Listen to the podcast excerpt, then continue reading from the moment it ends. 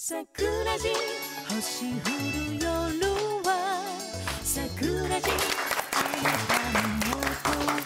はい、皆様こんばんは。こんばんは。えー、スカッパー217チャンネル日本文化チャンネルさくら公式インターネットラジオさくらじ今日は、えー、第79回目でございます、えー、2013年4月5日配信号でございます今日も素敵なゲストの先生と一緒に濃いトークをしていきたいと思います。なんか前髪が気にななんってる。かちょろってなってる。なんだこれ。まあいいや。はい。ということで本日おお相手は私よりでございます。私さやでお送りします。はい。よろしくお願いします。はいえー、では早速今日のゲストの先生をご紹介いたします。なんで笑うんですか？はい、ゲストの先生ご紹介です。えー、今日のゲストは、えー、上武大学教授の田中秀富先生でございます。よろしくお願いします。ちょっとな。か噛んじゃいましたね。よごめんなさいお願いします。大丈夫ですか？富先生です。ごめんなさい、田中秀富先生でございます。えー、田中先生は、えー、と2012年1月27日の第17回日本経済に物申す、えー、さらに、えー、同年3月2日のお第22回、えー、リベンジ田中秀富再びあらおる。そしてさらに、えー、直近では昨年の10月5日の田中秀富の逆襲真面目な俺編に続き4回目のご出演ということで。もう題名すごい変な。あ、だから前回はまだ、はい。えーその収録日が10月5日の前だったので、は自民党総裁選の真っ只中かその前か、はで石原伸晃、えー優勢の時代。ああそんなだからまだそのアベノミクスの「あ」の字もないっていう。か大昔の話気がしますね、だからそその以来のこう桜地で なるほど。うんアベノミクスの時代が来て、えもうね、えー書店に行けば、えーもうすごいですよね、ええリフレ派本がかなり、ああ、そうですね。リフレっていう言葉えが本屋の店頭でこれだけ目にするのかっていうぐらいになっててあ時代が本当に半年でガラッと変わっちゃったなって。あかなりちっちゃい本屋にもねすごいそのコーナーがありますよね。そうそうそうそう、だからまあリフレはやばいっていう余計な本もありますけどえね。そうなんですか。あそれでそう、私たちの仲間の、はい。っていうか仲間っていうかもうリーダーですけどね、岩田紀行先生が、はもう日銀副総裁になってしまったと、はい。もう天井人になってしまって、えー会えなく止まならない。ええそう笑いが止まいや逆に不安ですよね、はい。これだけ、えーまあ、期待もまあ大きいと思いますし。あ本当は副総裁じゃなくて総裁になってほしかったそういう説もねありましたですね、ええうん。まあ、僕はもうそういうつもりだったんですが、はい。まあ、副総裁になって、はい。えーまあね、これからどうなるのか。となるほど。ちょっとその日銀副総あ副総裁というか正副総裁の人事についてちょっとお伺いしたいんですけれども、えーということで、えー、と田中秀富先生と一緒にちょっと番組を今日は、えー、濃いトークアニメの話なんかも出るかもしれませんね、えーやっていきたいと思います、えーじゃああの早速、まあ、ちょっと続けて恐縮なんですけど先生の最近こういうことされてるよとか近況のコーナーなんですけど。えーっとはい。この1年間全く、えー書籍に関しては怠けちゃって、はい。まあ最近こう1か月ぐらい前なんですけど持ってきましたが、えーこれは？あのー桜地の人たちは嫌いかもしれませんが、ね AKB48 の経済学の台湾香港版ですよね。えーすごいですね。えー。AKB これは AKB48 の経済学なのに余計な題題名になっちゃってて、はい。AKB48 のチェック柄のスカートの経済学ってまるで変態みたいな題名がついて。るなるほど。格そう学そうそう、うん。あれ裾っていうあ感じでしょ？うかう。ん、で表紙がちょうどスカートが広がってる。あ本当ですね。一体何なのかっていうね、えーでここに、あのーえー著者、えー紹介があって、はい。日本を代表する緊縮派経済学者って全然違うじゃないかっていうね。逆じゃないですか。緊縮派。本当ですね。リフレ派だから細胞長派なんだけど緊縮派になっちゃってるんですよね、はうん。あ、でもやっぱり漢字だから意味わかりますね。多分やコミンテルンの陰謀じゃないかっていうね。中国共産党が台湾にそろそろこう、うん。あこうはい。えあ置いてはい。えそれがに1か月ぐらい前に出たやつこれ今リアルで台北とか高尾とかで売ってるって感じですよね。すね。台湾の本ってこうあの背びなんか表紙が表紙がないんですねこれね,、うん。それね冒頭に推薦文がねはい。56人分ぐらいついてんだよねあこれですか？これ。でググってみたら結構有名な人たちであ台湾では。なんか台湾人らしきサインがね。台湾人が そうさっぱりわからない。わからないけど。これが、えーもうでもこの本自体は出たのがもう2010年の終わりなので、もう過去の仕事ですよね。はでこの1年間ずっとこう怠けてたんですが、えー来月あ来月じゃないか。あこの放送日を考えると来月ですね、えー5月の頭に新刊単著で1冊出す、ああそうですか。あとまあ Kin- Kindle 本が、えー近々出たり、まあだいまあ、これから、えー数ヶ月の間に4冊ぐらい出るんじゃないですか。あす著ごい。単著強調ですあ本当自伝は出るんですか？ライオンさんの。自伝。は。自伝そうそれもその中に。ライオンさんあライオンさんついにえー含まれるんじゃないですか？かわいい。おー。あのみなるほど。ライオンって何のことかさっぱりわかんないでしょこうシリーズで見ていただくとシリーズで。僕は田中先生の田中先生シリーズで。10 22回目でしたっけね？その話。2回目ぐらいのね。最後にいきなりあのチーターとかライオンさんの話が出てくるんでぜひええ再生していただけれいやいやばと思います。もういきなりで汗かいちゃいますいやいやいや。あのそんな感じでちょっと立て続けに出版の予定があるということですね。はい。ということであじゃあさやさんなんか近況とか告知とかも含めてあればどうぞ。あはい、えっ、とえっ、と3月の23日の放送の、えーファンタジアにもう終わっちゃった FM ですね。FM、はい。えー横浜の放送はに高橋真理子さんをゲストでお迎えして、でお話を伺ったっていうのがなんかここ最近では、なんか胸にズーンとなんかこう私の中に来た出来事で、古谷君なんか知らないのかいや残念ですけど知りません。はい。あそんな人いるんだ。ええどういうことですか？い。やえーいや。有名な日本を代表するね、あぱの歌手の人で。あすいません。あの歌えって言われれば俺も歌える曲がなんなんか。桃色吐息そうとかそうそうそうそう。それは知ってます。ジョニージョニーへの伝言とかあね知ってます知ってます。あその方なんですか？その方なんです。けど、なんという無学をさらけ出した40年のでしょう。間こう日本のねトップアーティストっていう感じでずっとやってこられた方なので、さやさんのコンサートがあのありましたけれどもその時いらっしゃってましたよね、あありがとうございます。そうなんです3月4日のさやの日のコンサートにはい。もご夫婦で来てあ本当ですか？スイートベージいてにはい。僕あそこでサングラスなくしたんですけど見つからないんですよね。ごめん。と言われてもねごめん。その後直接スイートベージに問い合わせて。いや次の日スイートベージで電話したら届いてないですって言われて泣く泣く諦めちゃってすごい気に入ってたんですけど。安い安いやつや結構高あ結構高い。はすごい。してた？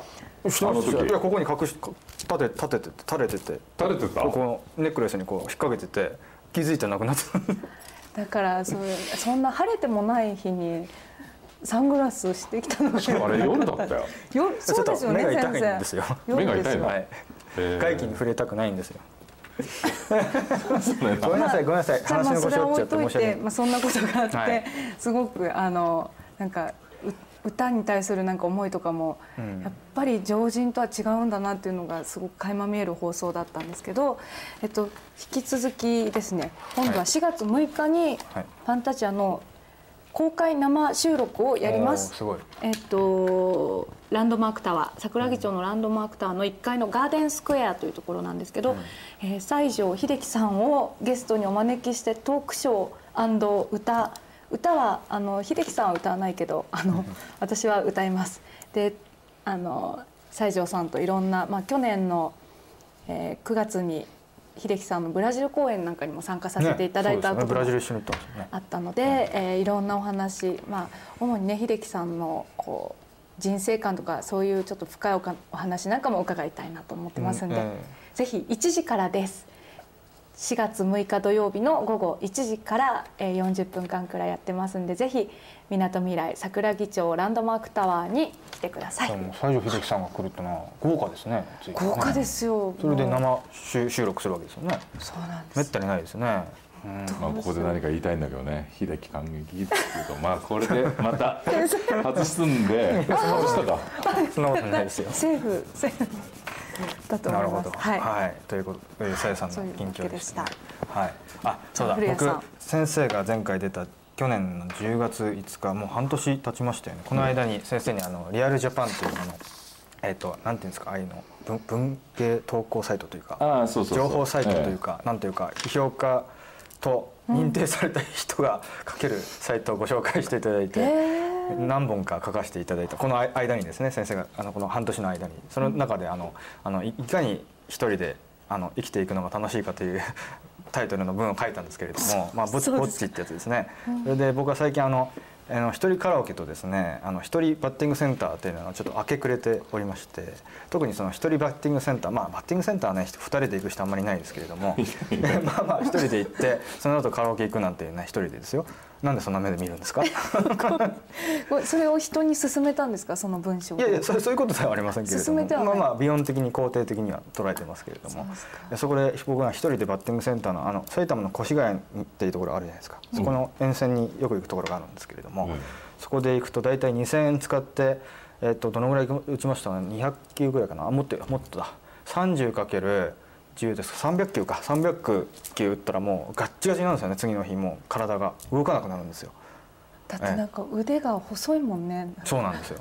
こう。すごく打てなそうな構えだでも結構打つんです僕。はい。うんそういう楽しみでが300球打って次の日は家の中で体ガチガチもうにしてガッチガチ一人で。になるんですけどそれでもちょっとまた頑張って筋肉痛取れたらまたガーンと打ってはい。修行だね。ぼっち修行。ぼっち修行。そうなんですよ。ぼっち修行。なぜそこまでぼえ。えっちにこだわるんだよ。いや結構ねあの本当にさ最近はちょっと本当にぼっちの新しい境地みたいなものを開拓していこうと思ってあの焼肉とかはまあ全然余裕じゃないですか。居酒屋とかはね。一うん全然一人です。でいあのまあカラオケも余裕だということでもっとちょっと難度の高いものに挑戦ししていこうと。動物園とか動物園行ったことないです遊園地とか。遊園地きついですね。ディズニー一人。あきついですね。修行。きついですね。ディズニー一人でいいよね。ディズニー一人。でそれであのなんかあのほら。はいこうこういうやつ。あなんかなウォータースライダーみたいな。ビッグサンダーマウンテンとか。あれを一人で乗るといやーでもちょっとでも俺も昔ね、はい。20代の頃にオーストリアかに行ってオーストリア。オーストリアヨーロッパ。ヨーロッパのはい。でうっかり、はい。あのサウンド・オブ・ミュージックツアーに一人で参加しちゃった。日本人一人。え？俺だけ。あのドレミファソラシドみたいな。そうそうそうええ。であのーコンダクターのお兄ちゃんがいて、ええええあの僕しかいない平日なので、は僕相手にはい。何か怪しげなドイツ語もどきではい。ずっと解説してくれて、あー。でもそのうちだんだんバカらしくなっちゃったみたいで 後半ずっと黙ってた。ぼっちサウンド・オブ・ミュージックななんでそんなオーストリアまで行こうと思ったんですか？え？なんでオーストリアまで行こうとい思ったんですか？やいやなんかあのーえーちょっとどう生きていいのか分かんなくなっちゃって。あの先生はなんかこの前何でしたっけ？あのえっ、とベトナムでしたっけ？あのどうでしたっけ？あのベトナム？ベトナムじゃなくてそのあギリシャでしたっけ？あギリシャギリシャで。そうそうそのギリシャに行く途中でオーストリアあ近いですもんね距そうそう。あのオ離的にね。リエント急行のあのあウィウィーンで降りてあで何があザルツブルクだ。あザルツブルクで降りてそれでなんかやることなないので、ね。あの一番安いツアーを買ったんですよ。そしたらそれがサウンド・オブ・ミュージックツアーだった。ドイツ語なんか当時読めなかったから、ええ。何なのかなと思ったらあもうね白人ののお兄ちゃんが一人いて、はい。もう大きいバスなんだけど、ええ。俺だけなの。それが大体真ん中ぐらいに一人ちょこんと乗ってて、えお兄ちゃんがずーっと何か歌を歌ったりなんかしてドレミファソラシドそう歌サウンド・ミュこージックお城は何だって。ででも後半はバカらしくなったらしくてあからさまに俺を差別的な目 目で見て後半ずーっと沈黙してた。あやべえヨーロッパ厳しいとか思ってね、あ本当ですか。うん、それ唯一のぼっち体験一番いやそれかなり難度高いですね、ううんなかなかオーストリアまで行ってぼっちする人なかなかいないと思う。んですそうですね。わざわざ差別的な目で見られるんそうですねそうそうそう。いや当然だと思いますね。そうそうですかええ。ドラミの歌をあの一人でア人ジア種関係ない人が聴いてもか人種関係おない。前は一体何者だろうと。分かって乗ってんのかと。うんなるほどね。あのさやさんなんかぼっち体験とかあります？ないです。そんななさそうですもんねなんかね。常になんかね。ないっていうか。人に囲まれて華ねやかな人生を。そんなことないですけど、でもなんか先生かわいそうだなんでかわいそうなんですか？なんでかわいそうなんですか？いきなり。どごめんなうかわいさいかわいそうなんですかだなと思うとなんでかわいそうなんですか？で俺がかわいそうなんだ。わざわざここまで来て同情されて。い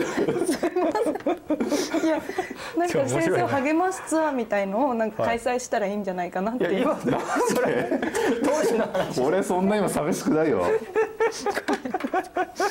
みんなで社員旅行みたいな感じで。社員旅行みたいな感じで。なんかやったらどどこ行くんですか？どこ行くんですか？えだからそのサウンド・オブ・ミュージック。サウンドのミュージック。もう一回行くんですか？もう一回行くの？私歌うし。ああドライフのソラシド今日今日のさやさん。面白いですねなんかね。ということでちょっと緊急のコーナーでございました。ありがとうございました。ということであのすみません本編に行く前にですねちょっともう一個コーナーがあって。すごいね。本編本編行く前でほとんど終わっちゃっいたや大丈夫あのね今測ってますからちゃんとね。10 14分の大丈そうなんだ。それであの本編からコーナーがありましてゲストの先生にあの思い出の一冊とかね思い出の一枚とかそういうなるほど。一品を持ってくるコーナーがあるんですね。持ってきた持ってきました。それちょっと、ええ。今日は何を、あのねはいこれこれ。えっ、とね寺山修司のねあ寺山修司えーポケットに名言を」っていうはあ。角川文庫で出てるやつ。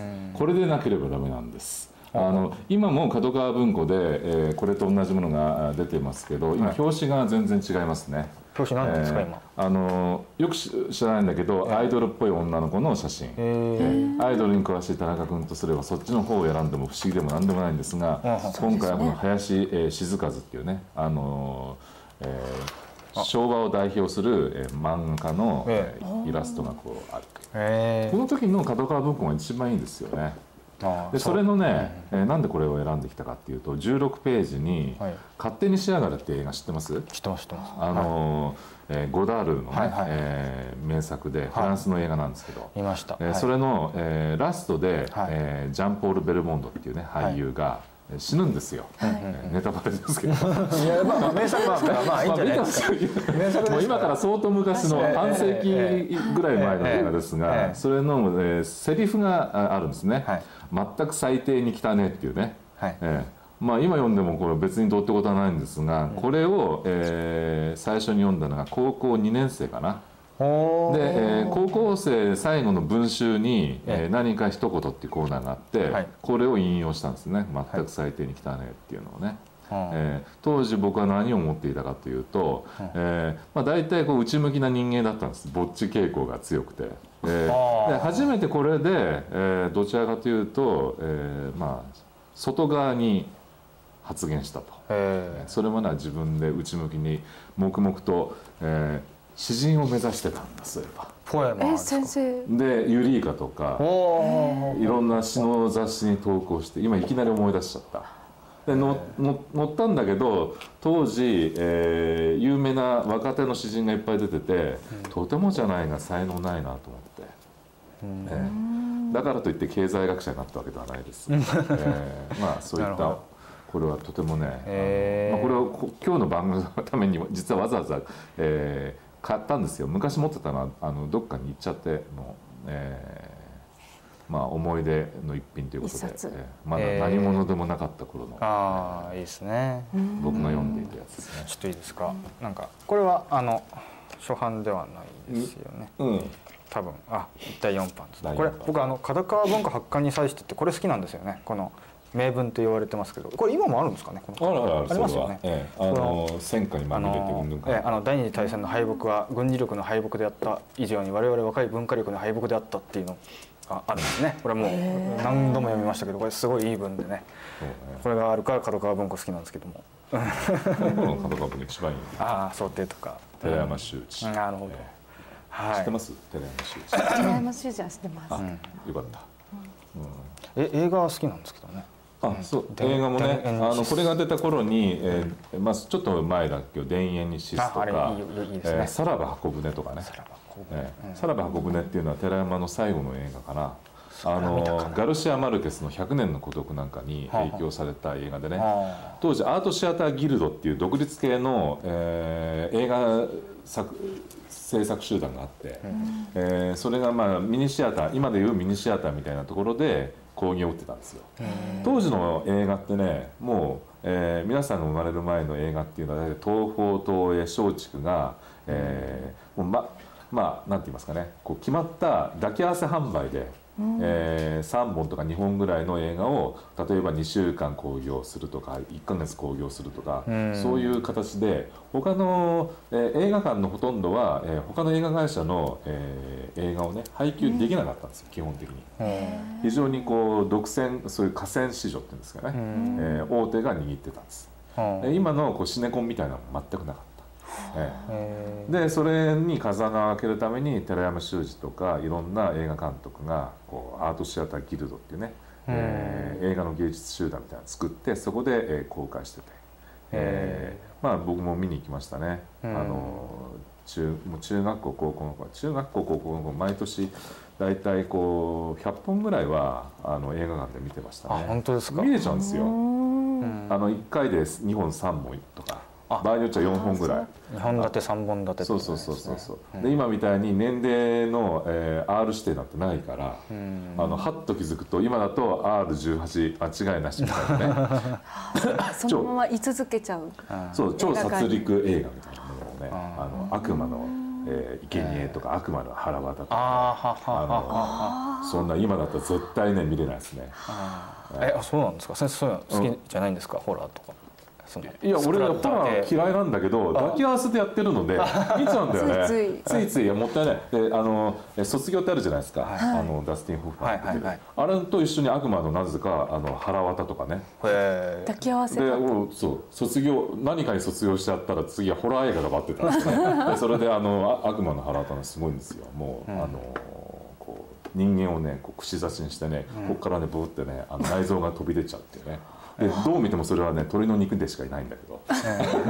そういう本がいっぱいありましたね。あとアラビアンナイトとかね。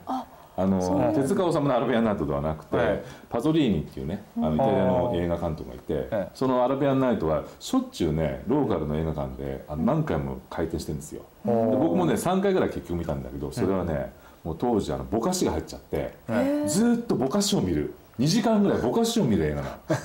当時の映画あのファンとしてはねあの修行なんですよ。いかに耐えるか。ぼかしに。ぼかしに。全面ぼかし。なるほ もうぼかしがもやもやもすりやガラスのようそうな状そうそうそう。態。そうそういう映画でしたね。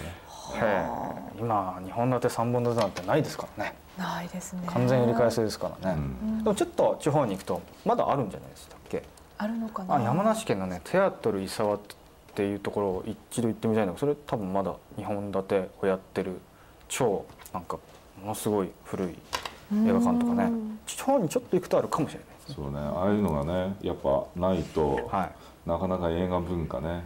そうですね。シネコンもまあいいことはいいんだけどね。売れる映画しかやらないからね基本的に。そうですね。ポップコーンが進む映画じゃないとダメって感じですね。そうそうそうそう、うん。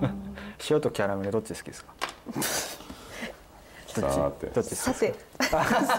答えないんですか？さはいすみません。じゃあ本編はい。なんですけど申し訳ございませんあのなかなか時間食ってしまったんですが今日はですねええ先生あのいろいろフリップを用意していただいたんですけれどもあそうそうそう。今日はどういったテーマの？はい。えーっとデフレカルチャーの経済学ということで、はい。前回ここに出た時には先ほど言いましたように半年前で10月ですね。全くこうデフレ経済にはまっていて、えー早く民主党が滅びないかなと真剣に思っていた時期でしたね。ええーで、えーそのデフレがこう20年間続いて、はい。まあ、その中でいろんな文化傾向があると、まあ、このデフレカルチャーの、えー経済学ということで、はい。えーまあ、僕の、えーまあ、一つのテーマなんですよね。デフレをこう脱却するのと同時にデフレの中でどんなことが文化的な現象としてええ。起こっているのかと。うんうんうん。でデフレっていうのはこう、まあ、当然こう物価が持続的に下落すると、ええ。人々の所得がこう低迷していくっていう、ええええ。そういった現象なんですが、は一方でこのデフレだけではなくてだ同時期にインターネットが普及していくと。ねでインターネットの、まあ、一番こう大きいメリットっていうのは、まあ、よくまあフリーエコノミーとか言うんだけど、はい。まあ、ともかく定額料金払払えば今もう接続しっぱなしでそうですね。うん。えーみんないろんなものを消費することができると、うん。つまりローコスト、まあ、ほとんど、えー経済学でちょっと難しい専門用語なんだけど限界費用って概念があるんですよ。限界。限界費用。は限界だってね、はあのいいあのそれの限界。あの、うん。英語だとマージナル、うんえーマージナルコストっていうのを限界費用。これは追加的に発生する、はい。えーコストのことね。えつまり、えー今のインターネットで定額料金払ってあと何時間、えー1時間追加してみようが2時間追加して利用しようがただじゃないですか。え、そうですね。限それを経済学的には限界費用はゼロっていうんですよね。はい。ええ。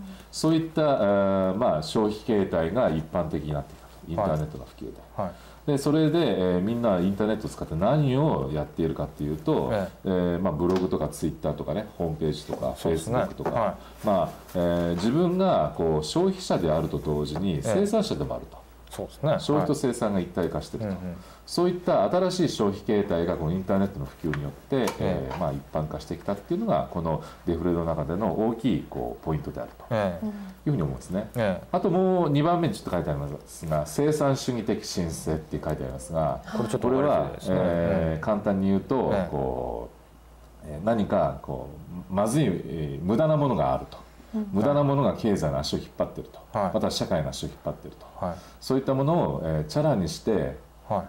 さらにこう高みを目指すと。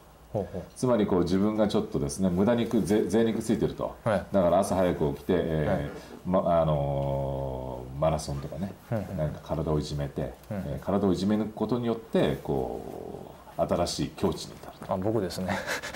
うん、僕ですね。それさっきのぼぼっちとねぼっちのとはちょっと違うかもしれませんが、えーまあ、そういった生産主義的な、えー申請。例えばこれはまあ、あのー若手の論客なんかでは、えー決断主義だとかああとバトルドワイヤル的な状況だとかあそういったふうな、えー表現を使う人もいますね。で3番目はあーまあ、これは経済学的なも話なんですけどえデフレが長く続くので、はい。あんまりもうみんなリスク取りたくないと。えー例えばちょっとこう冒険的なことを会社の組織の中でやると、えー首切られちゃうとかですね、えーあのまあ過剰にもう責任を持たされてそれで、えーしんどくなって会社辞めちゃっても次に続かなくなっちゃうから、うん。あなるべくこう重い責任を負わないと。はい。リスク回避の、えーまあ、気分がはい。蔓延しちゃうと、はいこれはまあ実証的に実,、えー実際にも言えるんですね、ええ。あの今欧米でもこういったのはよく問題だと。あそうですか。ええ。でで、えーリスク回避と心の消費って書いてありますね。心の消費っていうのは先ほどインターネットの普及におおけるこう、まあ、自分で、えー自分の、えーまあ、日常をこう書き込んでつまり生産して、はでそれを、えー公開することによって、えーまた何か他人のものもですね見たりして、えー他人とつながつながることによってね、ええ。こっちとはちょっと違います、はい。えーそうしたそういう、えーつながることによってお互いがお互いの何か自分、えー心を、え消費し合ってるというような、えーことを、まあ、心の消費これも、えええ。えーまあ、リスクもほとんどないし匿名であれば特にね、ええ。ー実名であると大変ですが、ええ。えーとフェイスブックとかブログとかそういうものコミュニティサイトうんとかそういったものがやはりデフレの中では、えーかなり力を入れてくると、うん。いうことを、まあ、デフレカルチャーの経済学の3つの特色として。あのでまああー今日はなんかまともな話をしてるそういねやいやいやいや。で生産主義とは何かってね、はい。えーまあ、先ほど言ったように筋肉鍛えて GO って感じなんですけどこれちょっと難しく書いたね、えー無駄なものを生産してはい。現実に落ち込んでいる経済を、えー以前の状態よりもさらにこうポテンシャルを高めていこうということですよ、難しいこといっぱい書いてありますが。なんかこう焼き畑農業みたいな感じですかねそうですね。焼き畑をすると以前の畑の,、そうあの土壌よりもよより良くなると。ですよね。それを社会やや経済に当てはめようと。つまり不景気が起きるとどうします？政府は。何か景気対策するよね。公共事業生産主義はそういうことをするの。はかえってダメ。あしないんですか。弱き者が生き残ってしまうので、あもうー助けない。そう。不景気をもっとどんどん進めようと、いや戦前の昭和恐慌の時代はあの新聞なんかではあの、えー不景気を、えー極限まで進めようとかね。毎日とか朝日新聞とかはい。社説でやってたよ。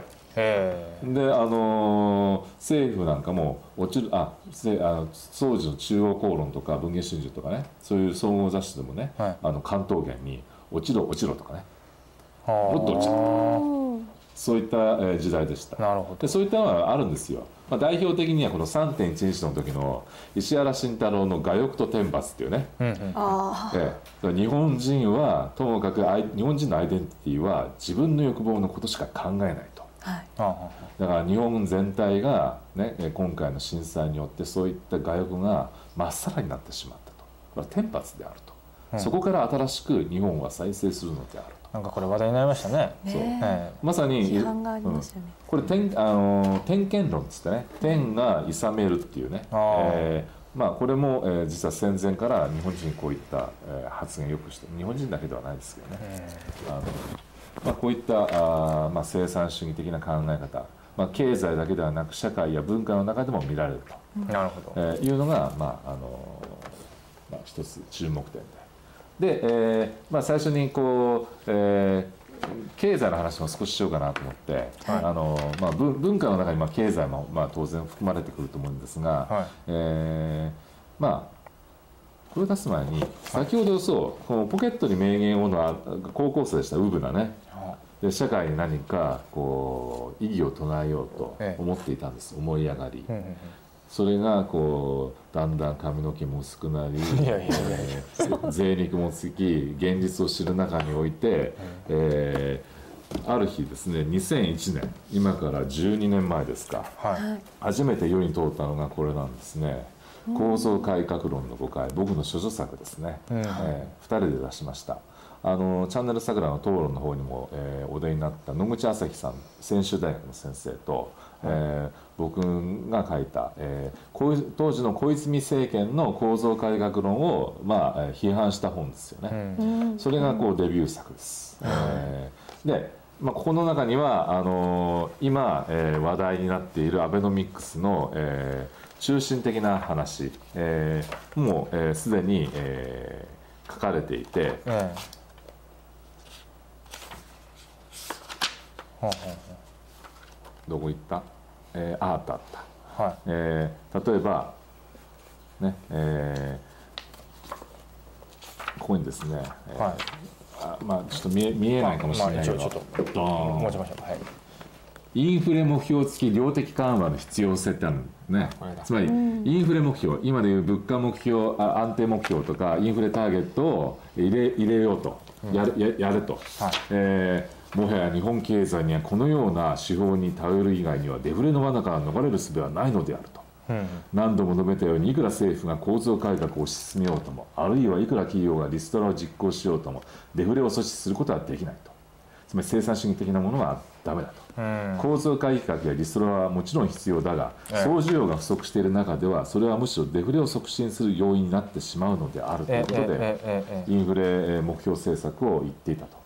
つまりデビュー時からもうずっと言っていて12年経過してようやく、えー政治の中に今、えーなんていうんですかね場を得てきたと。2001年ですね。2001年まあテロの年ですよねで。今その岩田紀子先生これを契機にして、えー岩田紀子先生が当時、えー同じ時期にですねデフレの経済学というのを出版して、で、えー版元も同じなんです。東洋経済新報社。おー。で、えーその年2001の年度末に初めて岩田先生とお会いしました、あのー今でもありありと覚えていて。ええ。でその、えー僕と野口さんと岩田先生とあとリフレ派のキーパーソンだった岡田康さんというエコノミストいるんですがそれと編集で5人で飲んでその場で昭和恐慌の研究をしようという話になって、ん。えーいわゆるリフレ派っていうものが形成されたんですね。そこで初めて。そこで初めて。その瞬間ねその瞬間。その時歴史は動いた。2001年12歴史は夜月作られた。ね10日。夜。そのね日付まで。覚えてます、ええでそこで、えー初めて今言うリフレ派が結成されへたそれまでバラバラにみんな活動していたんだけど、ええーそれを昭和教国研究という形で一つにまとめようと。ええーでいまだにそれは続いていて今内閣府参与である浜田浩一先生も後に入ってこられてえええあとは高橋洋一さんも、えーまあ、2年ぐらい経ってから入ってきた。そうそうたる人たちです今ね。いろんなところで活躍してる人たちがね、まあそういった、えーまああのー本なんですが、はい。でそこその当時2001年当時、えーもう生産主義っていうのが、えーいたりして、えーいえーまあこれ今現在、えーの論壇状況を、えーちょっとチャンネル桜風味でまとめました。えーまあ、生産主義っていうのは市場に任せてえー不景気を放置しておいた方が、え経済良くなるよっていう人おです、ね。池田先生来た。ええ。えでそれは大好きな 大好きではない大好きなんでいやいやいやそのそあのそこを読んだというだけです。ネットのファンの皆様のために、えー田中は池田信夫をどう考えているのかと、えー今回初めて池田信夫大先生に、えーええ。こういったねえー動画で、えーね、まとめてコメントしたいと思います。どうですか？どうですか？どうでしょうか？で、えー脱デフレ派っていうのがえーいましてね、えーそれはまあ例えば、えー藤井さんや中野さんや、えーはい。原田さんや岩田先生。僕は原田さんや岩田先生と同じだと考えていただいていいですね。なるほど。えーデフレを脱却しないと、えー経済は悪いよっていうことですね。で、えーそうじゃなくて、えーまあデフレ放置事実上の、ええ。まあ池田信夫さんや金子勝さん、で、えーところがこうもう一個あるでしょ。垂直に。反市場主義、市場主義ってあってね、ええーつまり市場の力も借りなきゃいけないよと、うん。うん先ほどちょっと引用で言いましたけど、えーまあ、デフレでなければ別にこう市場っていうのはそこそこまともであるよっていう、えー主張の人たちが原田さんや岩田先生。ええ。で、えーいやいや、えー市場というのはかなり限界を持ちますよっていうのが藤井さんや中野さん。ここで僕たちは分かれるわけですね。同じええ脱税でも。ええで、えー池田、えー信夫さんと金子さんの違いもやはり市場をどう考えるかでこれで分かれてくえなるほど。る例えばこれは TPP に対する態度で考えても分かりますね。はい。反市場主義イコール反 T- TPP はいはい。で、えー金子さんと藤井さんと中野さん同じグループ。なるほど。で池田えー氏と、えー実はこっちのリフレ派っていうのが全く同じグループに実はなってしまうはというのでこれはかなり、えー面白いかなと。昔これなかなかこういうの作れなかったんだけど今はな、えー作れますね。対立あそうそうなんですか大体見えてきたってこと大体見えてですかきてると。で、えーもう一個ね面白いのを作ってきて、えー今今のこう TPP と並んで、えー原子力をどう原発をどう考えるあこれは面白いですね。えーちょっと文化的な要素も入れてみたんだけど、村上春樹いるじゃないですか、小説家のね、はいはい。彼は、えーえーカタルニアで、えー2001年2000、えー失礼2011年のその震災後に、ええ。ースピーチをした時に、え。なぜ今回えー原発事故が起こったのかと。ええ。それは、えー市場つまり効率性っていうものをあまりにも重視したから、えーこういった事故が起きたんだよと。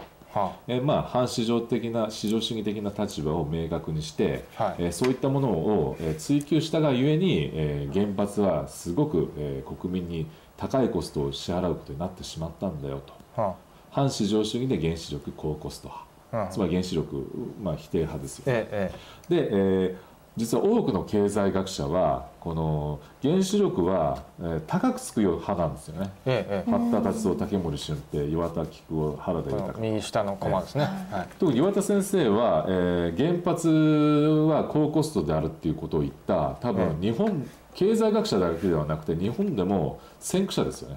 へえーあのスリーマイル島の、え事件の時にいち早くはい。こう、反原発論文を左翼系の雑誌に思想の科学とかに投稿してましたから。えー相当前ですねスリーマ事件だからもう、えー論客の中としても日本で、えー一番早く、まあ彼の今忘れられている業績の一個ですよね。えで、えー第二証言の方に、えー長野さんを入れましたが、えー彼は、えー確かに、えー金銭額で見ると高いかもしれないんだけど、えー原発っていうのは安全保障の面もカバーしているのでそれを、えー考慮に入れれば意外とコスト低いですよ派ですね。えはあはで先ほど言ったように反市場主義の方に入っているのでここの第二証言に入っていると。あはい。で池田さんは原子力原発はともかく安い安いと、はい。ええ。でええ。で私は市場も信じますと。えいうところでこう分かれていくわけですね。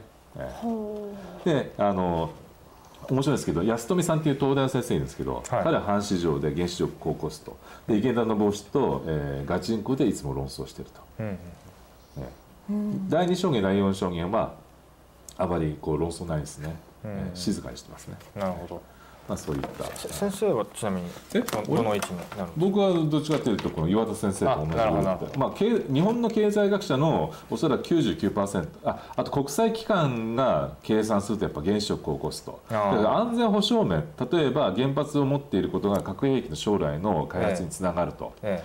えーいうことを強調する人はこっちの原子力低コストの方に入ってくるかもしれない、つまり、えーまあでも1個か2個運営あの稼働していれば、ね。えーいいんじゃないかっていうふうに考えると、ええ。全体としてみればやはり高コストなんじゃないかな。るほど、うん。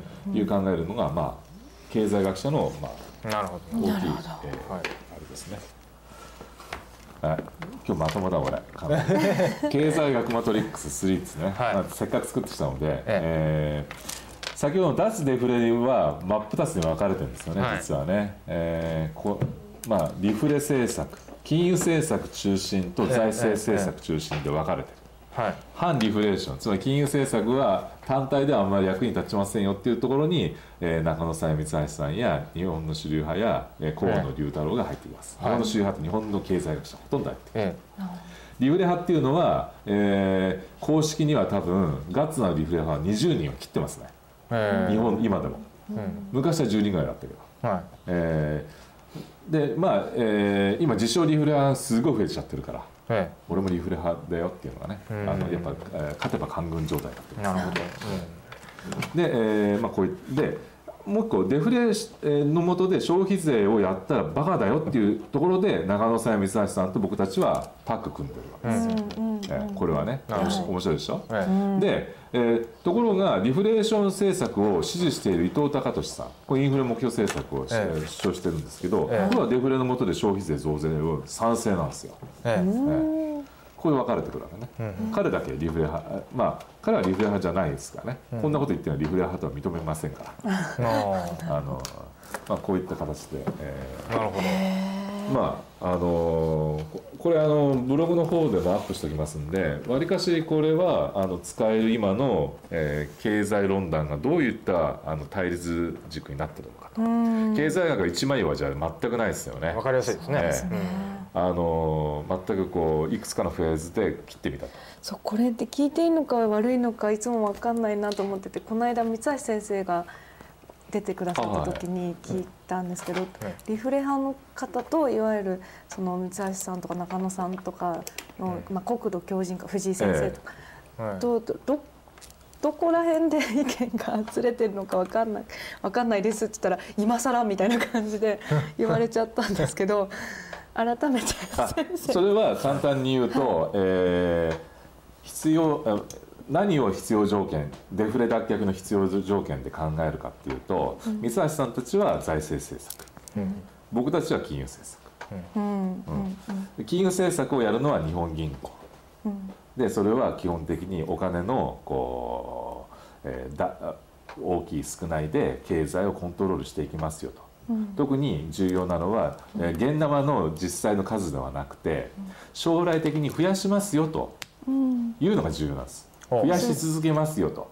だって宣言することが大事そうそうそう安倍首相はあのに、えー自民党総裁になるえー前ぐらいから、えーそのインフレ目標政策を言っていたので、うん。市場が反応しちゃってね、はい。もうだって自民党が勝つのに決まってるから、うん。民主党が負けてね、うん。自民党総裁が、えー次のこう首相になるのほとんどもう確実視されてたから、うん。えー当然安倍さんの発言って非常に重くて。うん。えー特に石原伸晃が意外とダメだったなっていうふうに、えーなってきたところからもう総裁選の終わり頃からやはりこう安倍さんがそういったアベノミクス的な発想を言った段階でもう市場が反応していくと。つまり円安に触れはい。株高になっていくと。はい。えこれはどうしてかというとみんな市場がそういったことを、えー予想もしくは期待していると。いうことなんですよね。でそれが、えーずっと今日まで続いていると。うん。えーあのー具体的には何もやってない。そうですよなるほねど。うん。あの予算案だってようやく目標を掲げたりするだけですもんね。お金は全然流れてないから、全く。予想だけで今来ちゃってると、でこれでそれは市場が先取りして、えー将来こうなるから今のうちにえー株買っとこうだとか、えー円が安くなるから他の通貨で、えー取引しとこうとか、みんな思うわけですよ。なるほど。えーそこでそのそれプラスその財政政策を行ったらより良くなるとはリフレ派の人は考えない。あのね、だから例えば、えー補正予算組んだでしょ、えー何兆円か。ああんなのはもうどんどんややって別にいいし、ああとね、えー財政政策の中でもこう財政政策っていうね公共事業っていうのよくこう、はい。あるじゃないですか、うんうん。えー建設業の人たちとかそういったところにこうより多くこう、えー政府の予算を使っていろんなものを作ってもらおうと、ええーそれそれが景気に役立ちますよと、えーそういった公共、えー事業の、えー政策っていうのがあってもう一個は例えば減税っていうのがありますね。はい。えーそれも財政政策だから。あと補助金とか、えーそういうのもありますねでそういったえー財政政策っていうのは別にこう否定はしてないし、えーただそれ、えー財政政策だけやっても多分こうデフレから脱却しないでしょうと。デフレが脱却するためのえー必要条件はともかく金融政策変えなきゃダメだよと。えうん。ええでそれでまああ足りなきゃまあ財政政策やってもいいし別にこう補正予算とか今度の本予算ぐらいだったら、あの別に本当に機動的になるんだったら全然もう OK 機動的っていうのはね、景気良くなったらもうやめるってことです。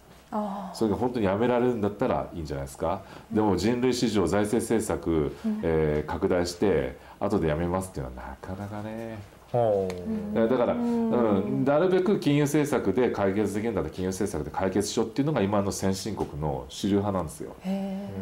だからまあ、えー特に日本の場合はデフレは金融政策のスタンスを変更するのが最も効くと。で実際に、えー経済が大きく動き出しちゃったのは明らかにこう金融政策を変えようっていうことが、そうですね。えーそれで動き出したと。うええ。ーアベノミクスが従来のこう、野田政権とかそれ以前の自民党政権と全く違うのはその金融政策をともかく変えますというところでええ。大きいこう変化が。もう誰が見ても起こってるよね。はいね。あのーうんうんうん多分皆さんが生まれた、えー物心ついた頃から日本不況だったけどこれだけ経済が動動いたっていうのは多分初めてなんじゃない、初めてですね。ね、うん。例えば小泉政権の時にも期待が、ま、増したけどどちらかというとしん先ほど生産主義的にねこれからしんどくなる米100票かよとかね。うん。痛みを伴う。そう100痛みを改革って言ってましたね。でも痛みを伴うのは今誰も言わないでしょ、言わないですうん、もねう勝ちに行くぞって感じになっちゃってうんでこの間日銀の OB の人たちの前で講演したんですよ、そうしたらねあの講演終わったら日銀の OB の人たちがね「いやーあなたの言ってることが正しいように思えてきました」とか言って「おいおいおい」って「もう勝てば官軍状態だよな」って。ボコボコにされるそかと思いきや。うだからね安倍さんはねすごいね歴史に残っちゃうね。まあ、今のところあと賃金上げる上げ上げなさいって言言ったでしょ、はい。あれも素晴らしいね、うんうん。うん。やはり、えーね。株とか為替が最初動いちゃうと、まあえー人によってはお金持ちだけ得してとかねいう批判が出るかもしれないと、ともかく賃金上げるとか失業率下げるというとこれ誰も文句言わなくなるから、うん。でそれだけどそれ時間がかかっちゃうんだけどそれを前倒しして出すやりなさいと、もう、えー教育的指導ですよね、ん。でそしたらこうみんな従っちゃったじゃん。うん。そうですね。ね、だから、えーかなりふ、えーこれからの状況にもよるけど、えー賃上げとか失業率の改善が急ピッチで進む可能性が出てきたね、うん。だからまさに、えーまあ、僕もこう十何年こうリフレ運動をやっていて初めてイケイケどんどん状態で。おー。ええで僕の知り合いなんかもどんどんリフレ本とかデフレ脱却本とか日銀本をいっぱい出してるんですよ、翻訳とね、うん。僕だけなぜか、えーなぜか。依頼が来るのはあの AKB48 の総選挙、えーどうなりますかとね「あはいはい」っつって「えー、っとなんか俺違う。あれ俺結構リフレ派でも古参の方確か おさっき言ったけどリフレ派結成メンバーだったようなその 4人の中の1人なのになぜ俺 AKB とか。でも世界でね出版されるそうですよね。すごいですよね台湾で。これあのヨーロッパでも。あの誤解が蔓延していますが AKB48 の不安のための本ではないですからね、AKB48 っていうのはデフレカルチャーの、えー現象なんですよ、だからそのデフレっていうものを分析しなおかつデフレの原因は日銀の政策の失敗とかね、そういったことも一応書いてるんですよ、ええ。その本なので、えーあのえー 僕とね、えー僕のにも娘いますけど娘と同世代ぐらいの女の子に「萌え萌え」とかそういう本ではございませんからね。ね AKB48 の人たちと確かに食事してにんまりした顔をアイツイッターのアイコンに使ったこともありますがましたねあれは一時の気の迷いで例えばまあ今フェイスブックのアイコンはさやさん。と道端カレンさん。に囲まれてにん。まりしてるというね相当にん。まりしてますねねどうしようもないやっぱそっちかよというね、えーでもでもさやさん。と僕はもう親子ほどは離れてないですよねなんでいやーそうやっぱし。ななんなんですか？お父さんのはい。年のずーっと離れた弟？弟ですか？いや多分。申し訳ないですけどお父さんはおいくつぐらいなんですか？父は、えー、と今54え若っ。若っ。結構若めで。54はい。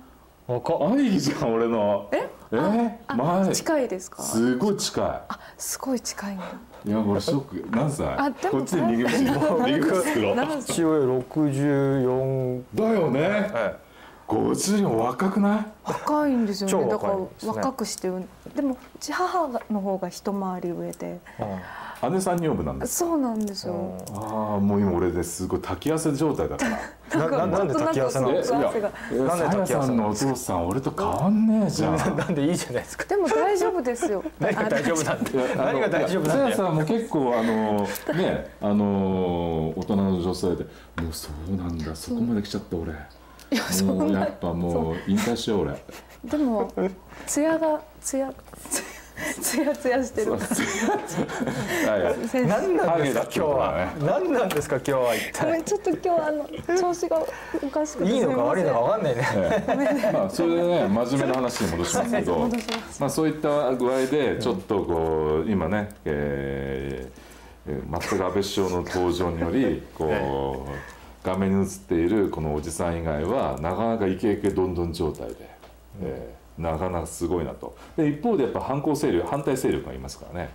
昔とあの講師入れ替わっちゃって、あの何かこちらの方が御用学者みたいになっちゃってね、えー今の僕がやっているのは日々日銀のホームページを好意的に見るという。人向けちょっと前までは信じられないようななるべく好意的に見てあげないといけないなと。なるほど、あと、えー日銀の中で岩田先生の足を引っ張るやつは誰だとかですね、えーそういったふうにですね、えー全くこう見方が変わってしまってやばいなという状況ですね。体制側にええ。今いる、でそれであの隔離婚と言われていた河野龍太郎さんとかがうん。明らかに反対勢力になって、うん。うん。あの党ファイターとなって現れてますね。なるほど。ええ。面白いなと思いますよやはり。え古はい何ですか？古谷さんはどうですか？何がですか？ここのところの動きを見てて。何の動きですか？安倍首相の？アベノミクスですか？アベノミクス。あのねあれですよ。あのアベノミクス様々でね、2000えなの。えーっと2006年に買った株があったんですね、そのそんな大した額じゃないですけど。でずっと売れもうとんでもない含み損を出していったんですけど一気にプラスになって売却しましたよ。あそういう人が身近に。はい。安倍首相様々です、はい、株ね、はいはい、うん。何の株？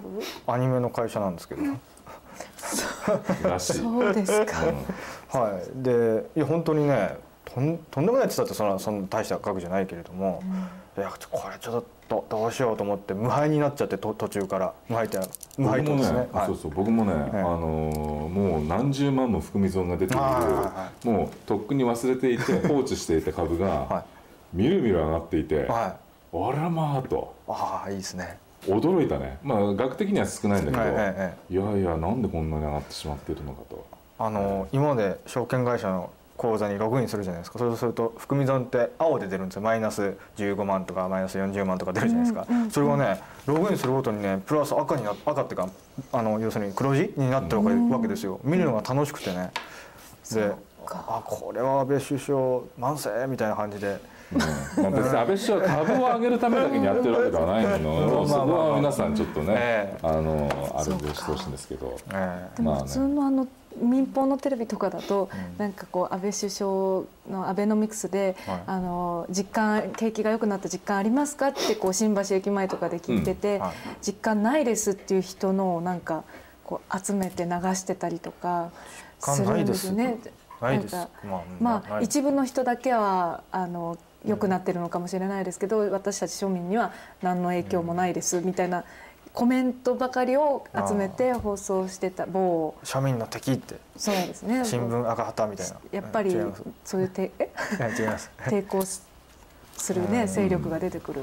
でもまあねあの例えば「ダイヤモンド」という週刊誌があるんですけどこはい。れがなんかありますね。2週間か3週間前に、い。や特集でね「えー賃上げせよ」とかいうね確かその題名を書いてるんですよ。はいすごいなと。はい左翼系の雑誌かよとか。だからだからうん。だからまあね だからそういう時々ちょっと変な時はありまそうそうだからそれ コンビニの人たちの時給を上げるとか。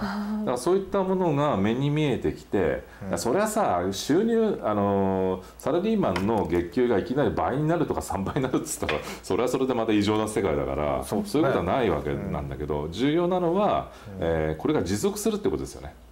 だから1年とか2年じゃなくてやっぱ安倍政権が 10年ぐらい続いて今の調子10年続けばええ。明らかに違った世界に突入ですから、2023年まで続くと。ええ。可能性ありますよね。だって佐藤栄作だって8年やったわけですから。そうそう。だからええ。今度の参院選で、えまあ勝っちゃうんじゃない？えまあじゅ順当にいけば勝ちますよね。勝たないわけないと思うし、もうあれだけもうね民主党が、あのなんて言いますか。まあ俺なんか本当に売国政党じゃないかっていう感じがしますよ、ええ。民主党って今どうしてるんでしょうね？あデフレに戻したいと思って頑張って細るじゃん々あと生きてるんですかね？生きてると思いますけどね、うんなんかこの間国会でなんか別所に質問してましたよね。あ本当ですか？なんか賃金をあ、ええ。結局なんだっけ？正社員をあの、ええ。カットしやすくする法律できるんじゃないののかとかそうそしたら安倍首相がそれはありませんってなんかはっきりと言ってましたけど、ああまあお笑いみたいになってますよね例えばさ、あの失業率ってあるじゃないですか、ええ。あれがどんどんどんどん下がって完全失業に近い状態になれば、別にこう働き口はあるわけですよね。えだからそこで、えーまあ首切りやすい状況っていうのはなんかちょっと言い方変なんだけど日本って非常にこうやっぱあの働く人がねこう守られすぎちゃってる側面もあるからえ、よく言われますね。うん。はい。そこら辺は多少柔軟にした方がいい状況もありますよね、今は全然違うと、今やっぱデフレがまあ継続しちゃって完全に経済が戻ってないから、まあそういういわゆるね解雇法制っていうのがあってね、うん。それのこう緩和なんですけどそういった議論はなるべく先送りしちゃった方がいいね、うん。あんまり意味ないので、それは例えば三橋さんなんかと僕なんかは多分同じじゃないかな。なるほど、うん、そういわゆる構造改革的なやつであまりこう、えーすぐにこう市場が変わっちゃうようなものはなるべく先送りしていって、できるだけ、えー景気を安定化させることだけに注,、えー注入していくあそうするといろいろ好循環が起きてくると思いますね。あなるほど。あのあれですかね。今企業も決算とかでいい予測とか出してるとこ多いと思うんですけど、ね。うん。あの大学生の就職なんてやっぱり劇的に変化するんじゃないですかね。すごいする。どどどうですか？あの今年いいよ、あ本当ですか、うん。えだからリーマンショック前に戻るんじゃん。はあそうですか、だからもう今後はこう率よりも例えば、えー9割ええ以上の人たちが内定を安定的に取ったらあとは次は中身だよね。あああの就職率が良くたってブラック企業みたいなところに行ったって意味ないから。確かにそうだから、ですねえー企業のこう雇用、えー待遇も改善する方向に行ってほしいと思いますね。あーだからそういったところに今度こうえーマクロじゃなくて経済全体じゃなくて個別のところの環境を良くするような、え。えー政策も打っていかなきゃいけない。うん。あのいやそのためには経済全体がよあの余裕を持たなきゃいけないよね。余裕がなければ企業だってこう悪なんていうかな、えー人をどんどんどんどんこう絞っていくいかざるを得ないような局面もあるからさ、なるほどなるだって景気が悪かったらあのいろんなコストをカットしていって最終的に人件費をカットししていくっていうのはこれは起業家だったらやむを得ないから。そうですね。あのでもそういったものをなるべくさせないような環境に経済全体を持っていけば、うん。起業家のマインドも劇的には変わらないけど徐々に変わっていくっていうふうには思いますよ。なるほど。だからそのためにはこんなわずか、えーまあ、数ヶ月ですからね。まあなんかもう昔のような気がするんだけどそうですね、ええあまりにも変わっちゃってるから。半年ですよねだって。いやもう半半年経って経って。ない経ってないよ。12月の終わりだよ政権があったの、4ヶ月。か。ええ。なんかはるか昔の話そうでそこでいきなりこれだけもう成果出しててね、あのいるんだから、まあ、それをまあ何年も後続けてもらって、うん。でデフレが20年続いたんだから、ですよね。うん。同じぐらい続い続かないとダメだよね、うん。なんかもうすでに安倍はけしからんとかいう人いるんですけど。うん。でも言ってるやつはじゃあお前やってみろっつったらなんか民主党セカンドみたいなね。お前やったらもうとっくも失敗してんじゃんっつって。あだからそういう人はいると思いますよ、はい。少数派で、はい。だけど例えば、えー世論調査やるとさ、ええ。全然もう違うじゃん雰囲気。ええ。どんどん上がってって、あの普通はねこうあのいいよあの少しずつね低下していくんですけどね、上がっていくっていうね。うん、今上がってって。まあ多少は下がると思うけど、うん。今の政策をずっと続けていけば、まあ、海外要因あるよね、うんキプロス、うん。ね、うん。キプロスなんてね、まあ、キプロスあれってどどどどうなんですか？あ出れ。な何なんですか？キプロス。うん、だからそのユーロ圏に入っている小国ですよね島、ちっちゃい島ね。ええまあそれがこう銀行、まあ、預金封鎖したしたんですよ、あのえー国の財政が悪くなっちゃってね、はで、えーまあ簡単に言うと、えーきえーそこから資金が海外にいっぱいなあの流出しちゃうっていうのね、あのまずい状況になったんだけど、えーそれがなぜか日本にも衝撃を与えたと、そこそこ。で。でえーまあ、次にももう、えー他の、えー国が、えー破綻するんじゃないかユーロ圏との。ユーロ圏の、今なんかちょっと前ギリシャスペインイタリア、えうんその辺ですか？まだ周辺国です今度どこですか？ポルトガルとか、いやいやこれが、えフランス。ーなんだっけ、はいえースロベニアじゃねえやなママケドニアとかなんかその辺ルーマニアとか。いやいやそう クロアチア。クロアチア。ククロアロア。チアチア。クロアチア。うんクロアチアがまずいって言われてるよね。えー、なるほどね。ねえーあれ？キプロスって昔内戦してたようななんかめちゃくちゃな国だった気がするんですけどねいつの間にあんな国になったんだろう。ん。だから、ええまあ入っちゃいけないんだよ。う 入っちゃいけない、うん入っちゃいけない、うん。ギリシャも入っちゃいけなかったし、つまりもう、えーでキプロスはともかくえー脱退した方がいいよね。ユーロ圏から。ああ。れが、えーえー脱退するとそれがモデルになってみんなも脱退しやすくなるから。うん。どこか、まあ、影響がそこそこ、えーマイルドなところが抜けてそれを抜けるモデルを作ってくれて今ないからユーロ脱退の条件もないからね。だからあそれを作ってあげてキプロスぐらいだったら抜けてるともあのたかが知れてるからさ影響は、うん。まあそれでん抜けるモデルを作ってもらうっていうのが一番いいんじゃないですか、なるほど、だから一部の、えー経済学者欧米もね本音では、しよくやったキプロスよと。あ。のこ向こうの国民の人たちはすごく大変だろうけど、えーもうこれをやったら次は脱退モデルができるんじゃないかと。イタリアとかフランスが抜けるっていうとすごい衝撃が走っちゃうけど、まあ大国ですからね、ううん。だだから抜けるための、えー条件整備をあれをモデルにして作っていくっていうのはいいかもしれないね。なるほど。言われてるんですよ。デフレカルチャーの経済学なのに経済の話しかしてない。い。えいえ。ちょっとなんかアニメの話題もあるんですあけど。今日そうですよ、これどうですか？あ、んマドンマギ行かない方がいいですか？行った方がいいですか？行きましょう、え、まだ行くの？まだですか？あ、行かないで、あ、はい。そう。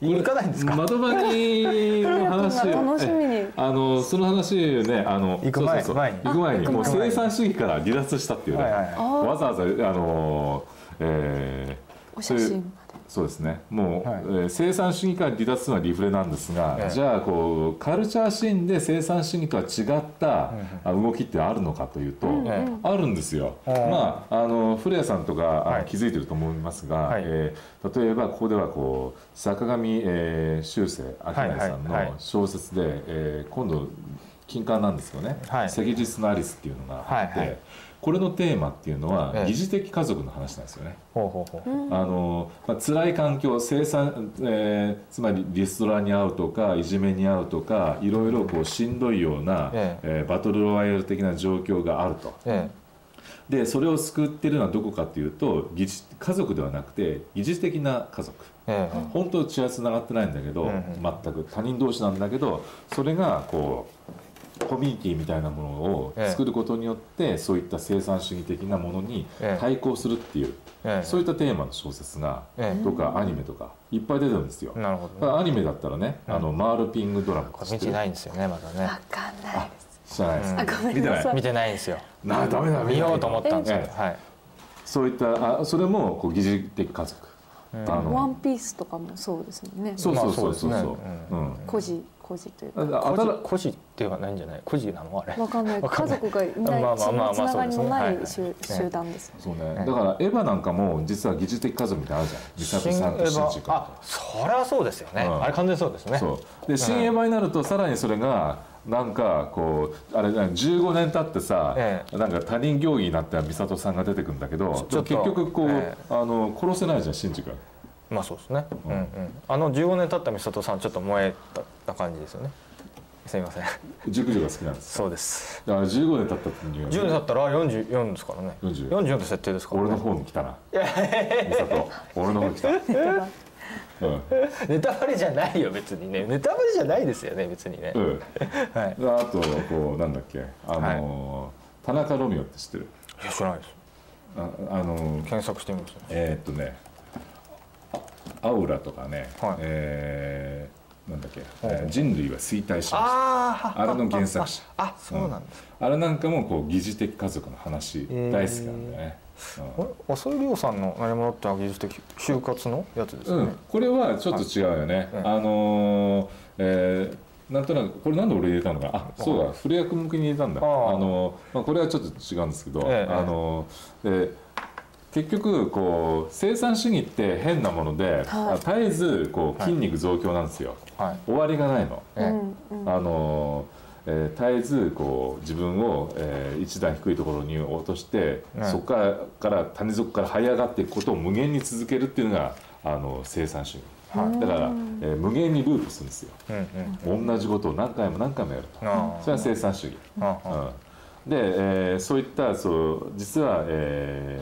ーね、アニメなんかでも小説なんかでも、えええー物語がループするっていう話って結構あの普遍的にあるんですよ。ああループループアニメですね。うん、ルパンええええ。うる星やつら2から始まるはいビューティフルドリームねはい。でそういったものを、えー相対化する試みが最近出てきてる、なるほど。今みたいな作品が。うん。そういったところで面白いかなと思ってね。動き動きとしてね。うん。えちょっとごめんなさい。えその生産主義をに対抗するものが疑似的家族そうそうそう。なわけなうんんでです家族もダメ。家族もどっちかというとしんどい場になっちゃってて、はあ。えーえーまあ、いじめとかそういうものからは救ってくれないと。自分を救ってくれないと、うんうん。あのその救済のの場としての疑似的家族になってる。うん、だからあのマールピングドラムなんか見ると、はい。もうあのすすごく分かりやすいんだけど、はい。ともかく赤の他人がもう命かけて、えー別な、えー疑似的な家族のメンバーをこう守っていく話。ですねおーそういう話なんですよ。ずーっと。うんうん。うん。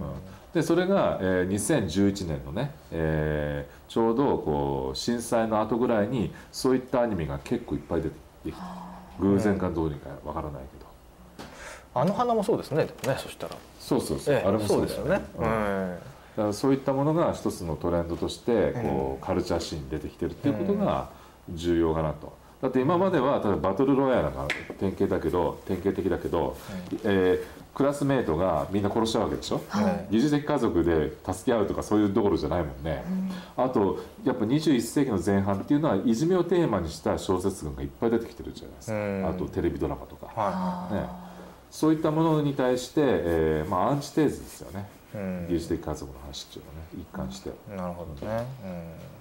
まあうん確かに。うん。まあ、そういったところに新しい可能性があるのかなと。経済はリフで、うん。えー文化心の方では疑似的家族もので物語がループしていくものに対してちょっと距離を置いていくっていう、うん。まあ東東博樹の「ポンタムファミリーズ」とかね。はい。あれもあれもそうですよ、あのーまあ、そういったものが、えーまあ、最近の新しい流れかなっていうことで。なるほど。うん。もう最近アニメ、えー、千本ノック状態だった。あ本当ですか？ええ最近はマルピング打倒フレアを目指していやいや。いやいあのや僕は最近ちょっと今日もね忙しくて明け方まで新世界よりを見てきてね。あそうですか。ます？ドボルザークですか？そうなんですよ。さすが。まさに。いやアニメ出てきますからそうです。それが流れるんですよ。あ。のでそれが流れるととも家に帰らなきゃいけないっていうね、あのそういうあの話だ。えへ閉館のチャイムってそうそうそうあれに使われてるんですよね、うん、それからああんま夜中に歩いてるとあの、猫のお化けみたいに食われちゃうみたいなね。うん。っていうアニメ？っていうアニメ。みたいな。っていうアニメ。今から1000年後の日本が舞台。はい。はい。千年後。あ悪の経典って知ってる、あああの映画にうん、なったあれと原作者と同じ、ああなうん、あの生徒をみんな皆殺しにそうそうそうしちゃう。やつあっちなんかまさに生産あの主義そのもんだよね、うーん。ああいったのは依然としてあるんだけどあれどっちかというと古いタイプに僕なんか見えちゃうね。あなるほど。これですか。そう新世界なかなかいいよね。あそうですか。うん。見よあと最近はフうェイト。A1 ですか。フェイトゼロとあかフェイトゼロはねそうですね。あれもねどちらかというと生産主義的な話で、えーそのいまあ代表的なアニメとしては「えーえー、まどマギ」ね。はあまどマ魔法少女まどかマギカだちょっとこれあの古谷君から噂は聞いてます。はい、えーこの、えー。あのあのですね本当はこの余白の部分にですねまどマギのあのジャケが入るんですけどちょっと著作著作権上の引用を超えてるという判断でちょっと削除しましたが、ええ。本当は入ってるんですね。本当ですね。裏側にはね、えー裏側にはね、はい。あのキュゥべえも出てキュゥべえかキュゥべえかわいい。ええ。かわいい。何のこっちゃわからないっていう人も多いでしょうが、ええまあ簡単に言うとこう萌え萌えっとした女の子たちが頑張って世界のために戦ってるよって話なんですよね、すごいちょっとざっくりしすぎざっくりしすぎですか？あの要要するにあのなななんですよ。普通のまあ女子女子高生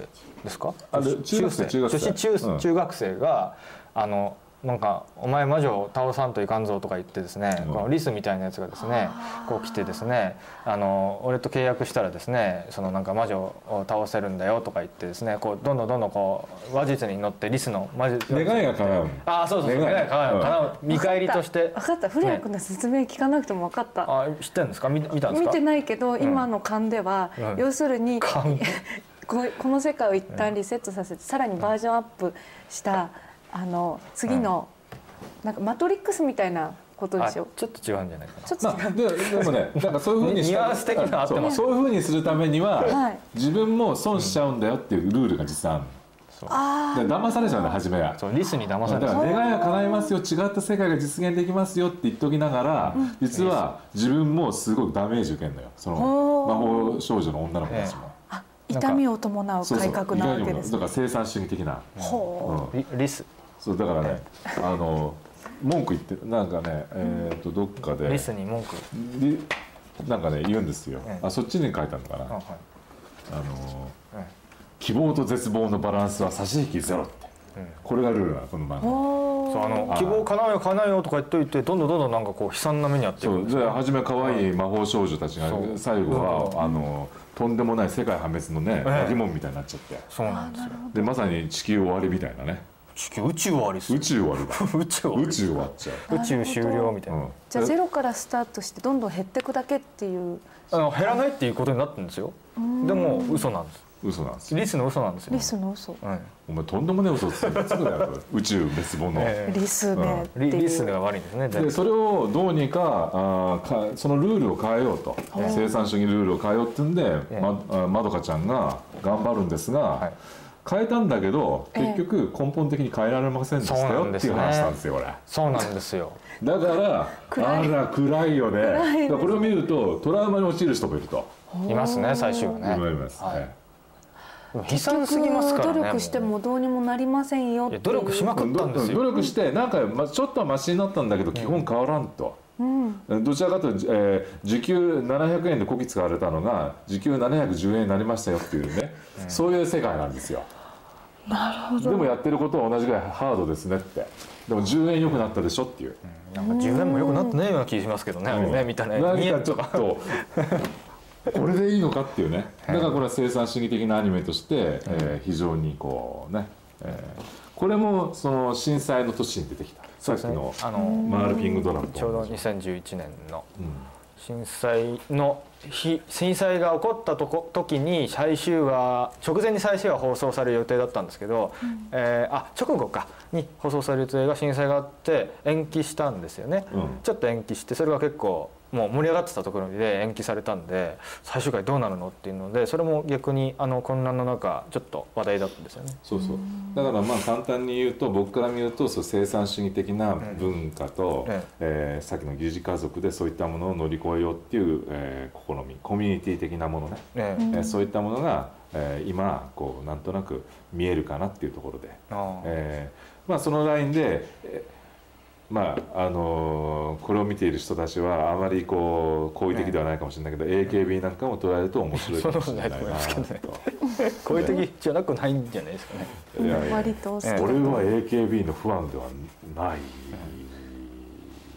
です。はい。すそそこ長い分析しているだけです。ええいやでもそうですよね。ううんん、事実ですよね。ええまあね、あの アニメの話をしてしまったんですが、はい。ちょうど1年前に初めてこの番組に出た時に常念さんと僕が出て、えーガンダムの話とかしたんですが、はいその時のえーさやさんの顔を、ええ。僕はたまに2ヶ月に1回ぐらい見返します。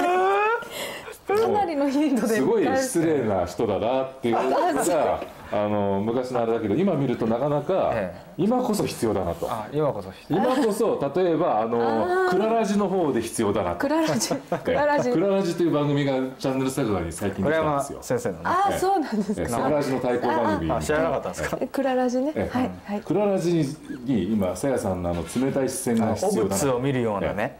俺でさえももうついていきます。からここまで日銀法日銀のあの話なのにもう最初の30分ぐらい全然出てこないと。出てこない。ウルトラマンの話ですか？ガンダムの話とか。ガンダムの。ええぜひあそこでさやさんの視線だけが欲しい。せじゃあそこあのコメントいらない。ワワイプで抜いてほら。枠で。あのそうそうそう。お物を見る目。あもうここだけです。あれが欲しい今まさに。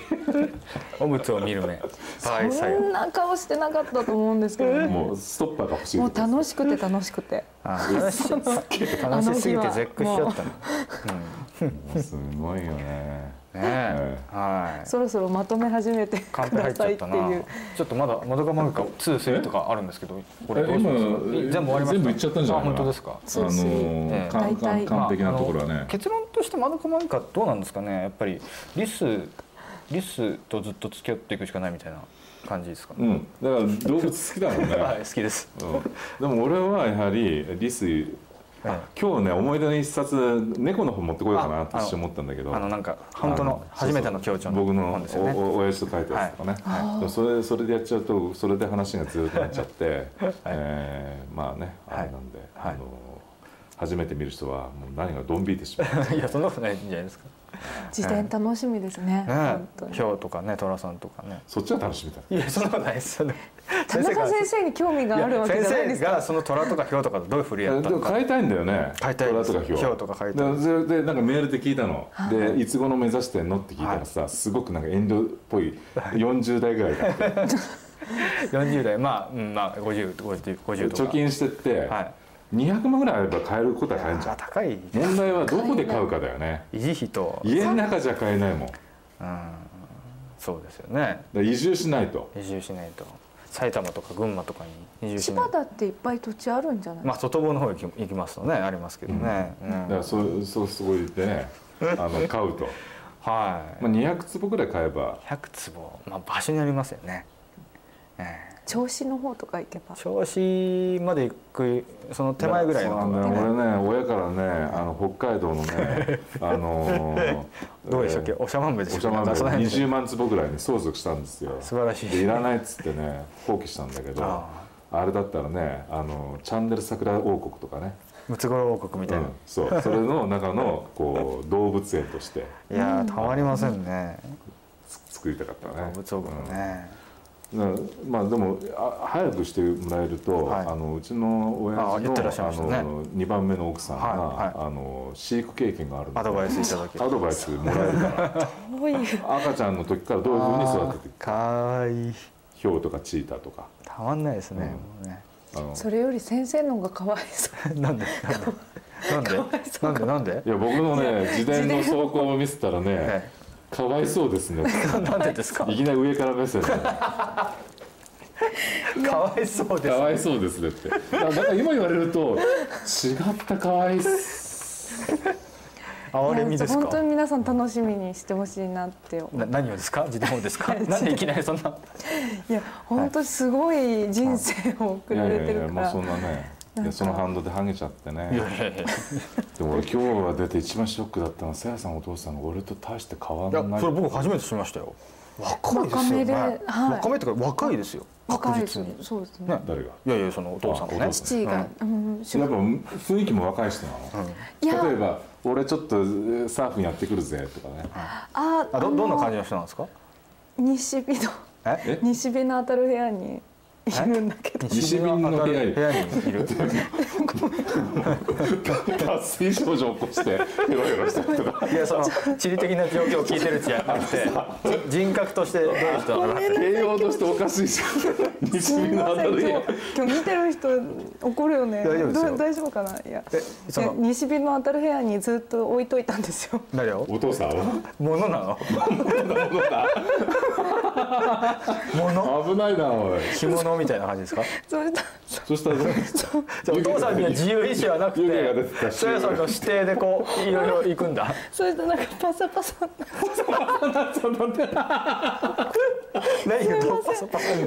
いやいや大好きな皮膚とか？お父さんですけど皮膚とかが？あのえ？皮膚とかがですか？カサカサ。置いといたって置物じゃねえんだから。自由意志だからなんでしょ。だから全然先生の方がなんかツヤツヤしててなんか違うジューシーなんなか大丈感じ夫大丈夫？今日なんかなんか酔ってんの？大丈夫ですか？ごめんなさい。酔ってるわけじゃないですよねおかしいだろ。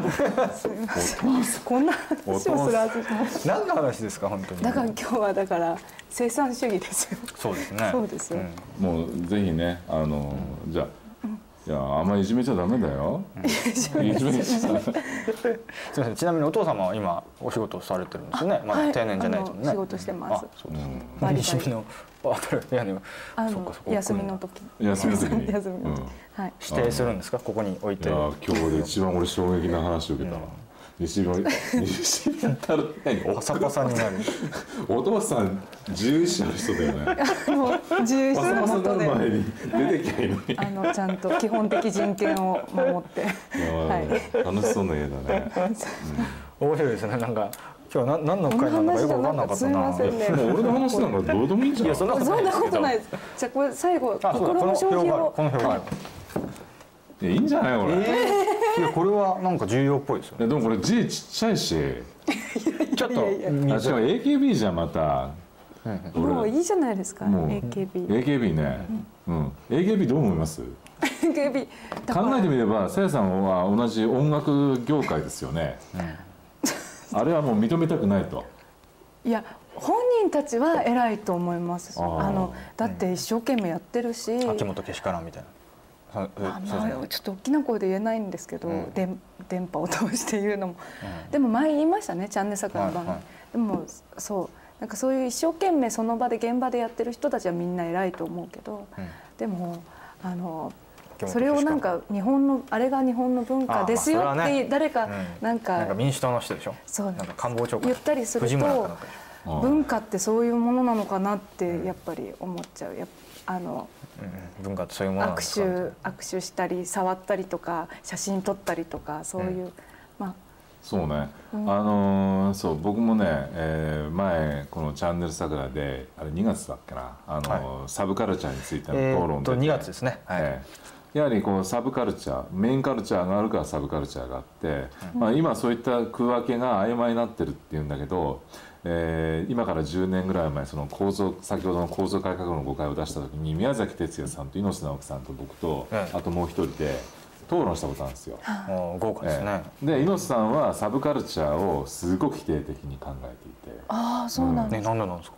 いややはりこうめやはり彼はあのえーまあ課長としての、はい。あの権威みたいなすごくつまり森鴎外ってね、うん。あのいう人が明治時代の文豪でいて、ええー彼はこう日本のこう代表として留学したりまたは小説も書いたりするわけですよ。日本の文化を背負ってるっていうね、うん。そういう自負心が必要であると、うん。今のサブカルチャーにはそういうものがないから文化としては非常に希薄であるっていうのが猪瀬さんの考えなるほど。方さやさんと非常に似ているような気がしますね。え先生はどうえその時に？その時俺と宮崎さんは「はい。えーそんなこと言ったら俺たちの立場ないよブチブチブチ」ってサブカルチャー用語派でブチブチ言ってましたけどねまあ、でも今はそういったもものはやっぱ、えーえーメインカルチャーと従来言われているようなものうん。何を思い浮かべますかね、えー美美術クラシックで、ね、日本で言ったら歌舞伎とか能とか文楽ですか、人形浄瑠璃とか、だからそういったものはやはり重要で、えーまあ僕はあのそういったのをね研究もしてるんですよ。おあのだからいつかまたね機会があればそっちの方を話して文化チャンネルひ桜のええ。ねあのふさわしいよああそうですね。能を語る俺と。古典芸能みたいなうん。あのい行きたいんですが実際にやってるのは AKB48 であるということが、はい。僕の特色であり大ジきい限界ですね。ジジレンマ？ジレンマ。ジレンマ。すみません、まあ俺も西日当たってくるわ。さやさんはあの田中先生のこと大好きですよね。はい、ね。あそうです、いやもう いやいやあなたが僕をちょっとお父さん西日に置いたから田中先生は暗闇ねっつってね俺銅像の中でずーっと置かれてだ そんな。っておかしい。絶対俺のこと嫌いでしょそんなことないよだって視聴者の方もだんだん先生のことがすごい好きになって、それは好きそでしょ。んなこと言うとさ 絶対違うね、ねここのところの討論討論討論とかでも、ええ。ね、大人気をあ博してる。な何かこうそろそろ締めろって言ってますか、はい。ええあのちょっど油を打ってないでみたいなことを言われましたんで、えーということで最後二人で感想を言い合って田中先生に締めていただきたいと思いますがさやさんザどうでした？すいすいませんでした、今日 別にいいんですよ別に謝らなくても。ちょっと体調の問題でちょっと絶対違うでしょ。調子がちょっとおかしい時があるんです。すいません。でも今日はあの生産主義っていうのはやっぱりん。日本に日本のあり方とはちょっと合わないなってなんか思いました。はい。漠然となんか自然とこう切り捨てていくっていうのも自然淘汰っていうことなんでしょうけど、でもなんか良くないものもいいものもなんか内包して進んでいく方がなんか日本らしい気がする。無駄なものとか。はい。まさに。そんな気それは日本の文化の特徴でうん。あると思いますね、なるほど、うん、はい。いい締めだ。はい。古谷さん。あはわかりました。あの私あのこのデフレカルチャーとあのそういうなんか AKB とかそういう話ってあの、えっと、実は先生と今年の1月でしたっけ？阿佐ヶ谷のロフトさんでイベントをやらせていただいた時にあの先生がかなり長尺長い時間にわたってあの丁寧に解説していただいた、えーイベントもし来られた方がいたらあの今日おもうまたその発展版っていう感じで期待えーしていただいたと思うんですけれどもうんその時なかなかいろんな面白い話が出ましてあのデフレカルチャーとともにやっぱり AKB っていうのが育ってきて、うん。でそのデフレが終わるとやっぱりその AKB 的なものっていうのはちょっと廃れていくんじゃないかみたいな論だったと思うんですね。うんでまあ、地方のアイドルでしたっけ？それが出てきたのが、えー、とデフレに連動してるみたいな論でしたっけ？そうですよね。そう。そうですね。そうなんですよ。だから AKB48vs アベノミクスっていうね。ああそうなんだ、そういう話が ええ。間もなく出る本ですね、なるほどなるほど、えだからそういう考えてみるとね非常になんかこう実は単なるアイドルの攻防史というか流星史としてアイドルを追いかけるんじゃなくてこの経済動向と、うん。例えばねな SKE48 でしたっけ名古屋。それはやっぱり愛知のこう好景気の時代に出てきたとかね。なんかそういう話が阿佐ヶ谷のロフトでは非常に面白かったんですけれども。なんかまたぜひこのお父さんの西日に置いた話をプラスして今度またぜひそういうえ話をしそれがちょっとていただいて謎なのでねいまだにすごいなんか面白い言葉の使い方されてたなと思ってなかなかそこシュールだったな面白かったですね。はい。すいませんとしかいえいえとんでもないです。あのじゃあ先生ちょっと最後にまとめていただいて。はい。いや特にないんですけどいやいやいやいや本当にこんな雑把な桜じゃ最近はどうなんでしょうか？あの何かみんなこう大団円みたいな何かこうメッセージを言って終わりにするんですか？ドーンと。ドーンの方もいらっしゃいますね。あ。のゲストによります。よあのねともかく、い。あのアベノミクスをね、あ10年続けると。はい、最低でも。ね。で安倍さんが下手ってきたら、えーもうねそれに近いような関係の人たちがまた出てきて、この、えーアベノミクスの遺伝子を継承していかなきゃいけないですね。えええそうすればいいと、ええあとはこう日本人の潜在能力がすごく高いから、あの特にこうアニメとかね今日の話で見たけど、ええそういうのも見ても素晴らしいアニメいっぱいありますよ。そうですね、うん、だから潜在能力すごく高いです。文化発信能力、それをこうねあのもっと伸ばすためにもぜひこう経済全体をね、えーもうあんまりこう経済のことを考えなくてもいいような状況にしてほしい。なるほどね、本当ですね。本当に。あの安倍さん10年続いても68歳ですよ10年続い。ても若い。68歳ですよ。20年続いても78か。そうです。いけるいける。平均寿命になってないです。いける。ね、うん。ということであの今日は田中秀富先生にお越しいただいていろんな話をしてまいりましたがぜひ先生また近いうちにぜひぜひお待ちしております。はい。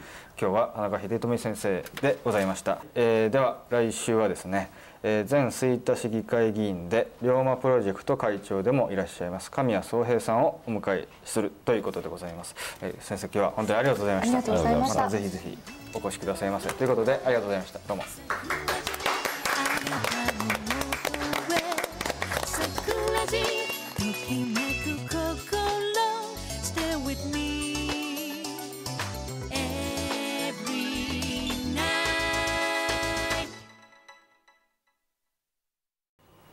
こんばんは。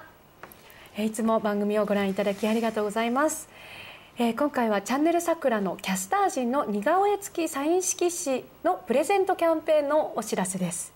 えー対象の方は平成25年1月から2000人委員会に新規お申し込みされた方2000人委員会を継続更新してくださった方ということで我々もサイン色紙を用意しました、じゃーんとねじゃんはい、2枚書きました私は常在戦場と書いてますけれどもぜひ、はい。古谷君のはいらないなんて寂しいこと言わないでもらってやってください。2枚ありますので。はい、ちょっと蛇みたいにニョロニョロっとなってますね。はい、はい。さやさんのは？はい。顔が入ってますね。似顔絵です。はい。顔と似顔絵？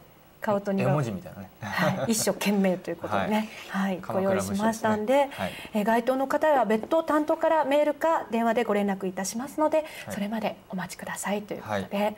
はい、はい。いつもね2000人委員会の方を応援していただきまして、本当にありがとうございはい。ます。皆さんのおかげでございます、はい。今後ともよろしくお願いいたします。よろしくお願いします。あり。がとうございます